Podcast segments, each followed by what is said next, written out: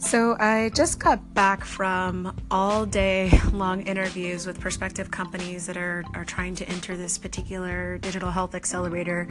Um, and there were two big insights that I walked away from that I thought were pretty interesting. Um, one, just uh, what people think leaders are supposed to look and sound like. Um, and two, the importance of coachability and by extension, learning in entrepreneurs. So, on the first point, it was kind of intriguing because um, one, this is a digital health accelerator that is solely focused on investing um, and mentoring female entrepreneurs.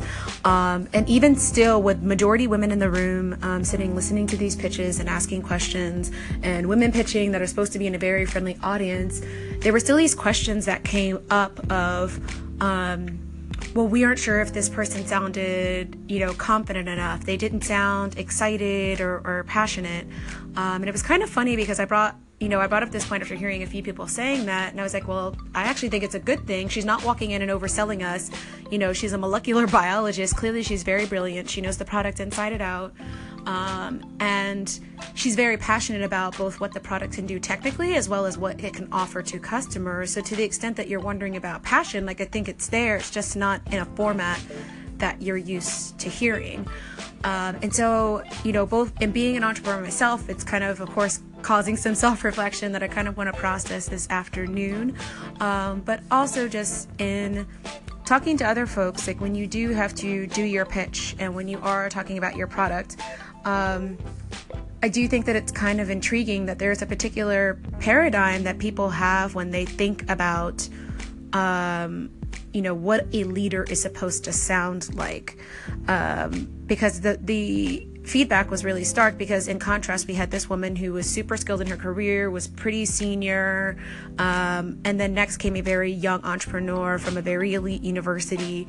Um, and she also wasn't confident. Like she openly talked about how the fact that she wanted to reserve the option to maybe bring on a more senior person to be the ceo instead of herself if she felt she was getting out of her depth. And then people bent over backwards to tell her no like we think that you're underestimating yourself and you know look at what you've done so far and so, one, I think that there's maybe some, you know, ageism at play that we expect entrepreneurs, you know, young, bright entrepreneurs, of co- course, they're really good at learning, and maybe older people, we don't expect them to learn. But I do think that, one, it's important as an entrepreneur to, um, know what biases people are going to have basically going in so that you can anticipate and not necessarily correct for them because I highly believe in authenticity. And if people don't get you um, or don't get your business, then those aren't people that you want invested anyway.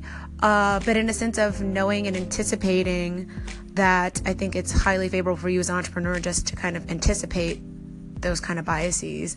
And then on a second point, I just you know, I really think it's time for, you know, just a wider range of what constitutes leadership on, you know, the proverbial stage.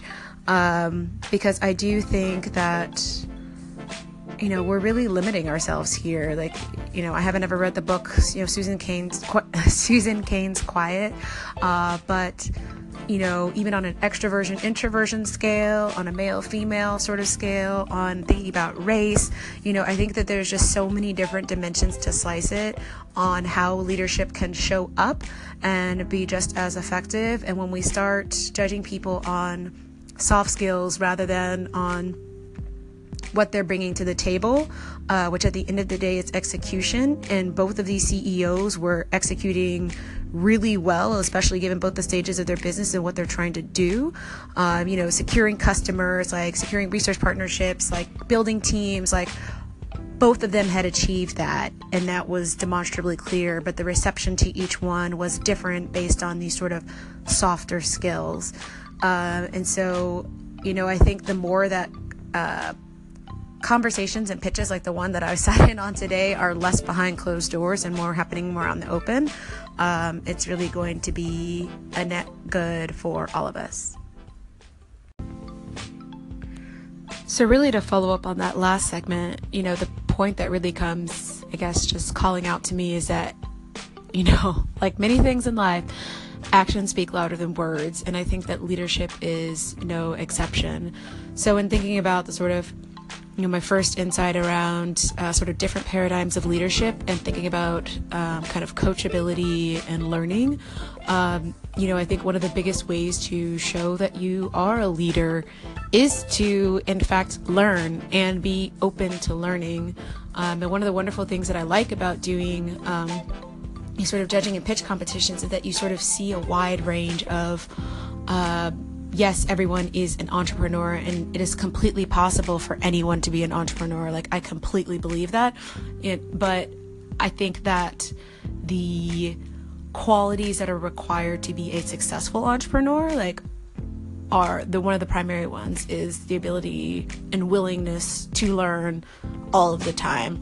Um, and, you know, I think that, um,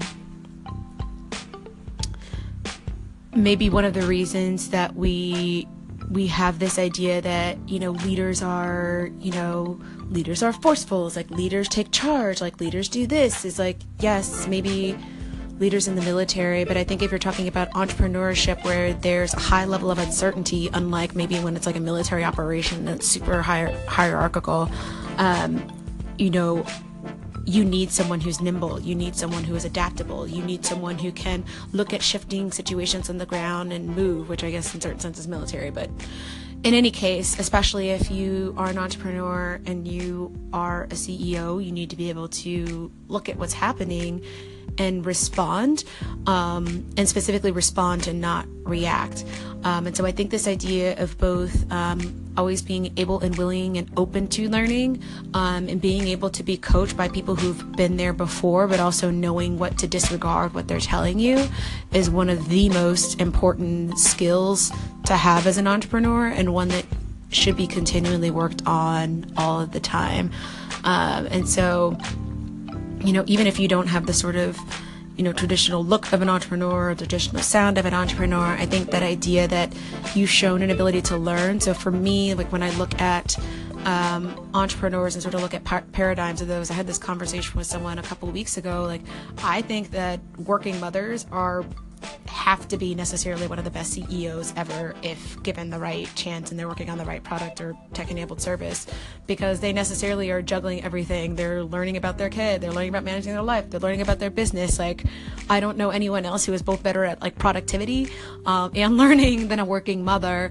Um, and I think that the same thing goes with maybe introverts because maybe they're not talking all of the time, but because they're more introverted, they are sitting and absorbing and thinking and taking that time to sort of pull away from the noise of you know what's necessary in being a startup and, and and taking and processing the information that they need to and integrating and disregarding where they need to. Uh, and so you know i think for both people who are in this space both as entrepreneurs or even if you're like a side hustler or what have you um, if you are trying to act in any entrepreneurial fashion i would say that the first sort of lens that you need to put on is one of learning um, and one frankly that you should never take off and constantly be looking to uh, you know refine like your ability to learn quickly and learn well um, and that will always do you well now and in the future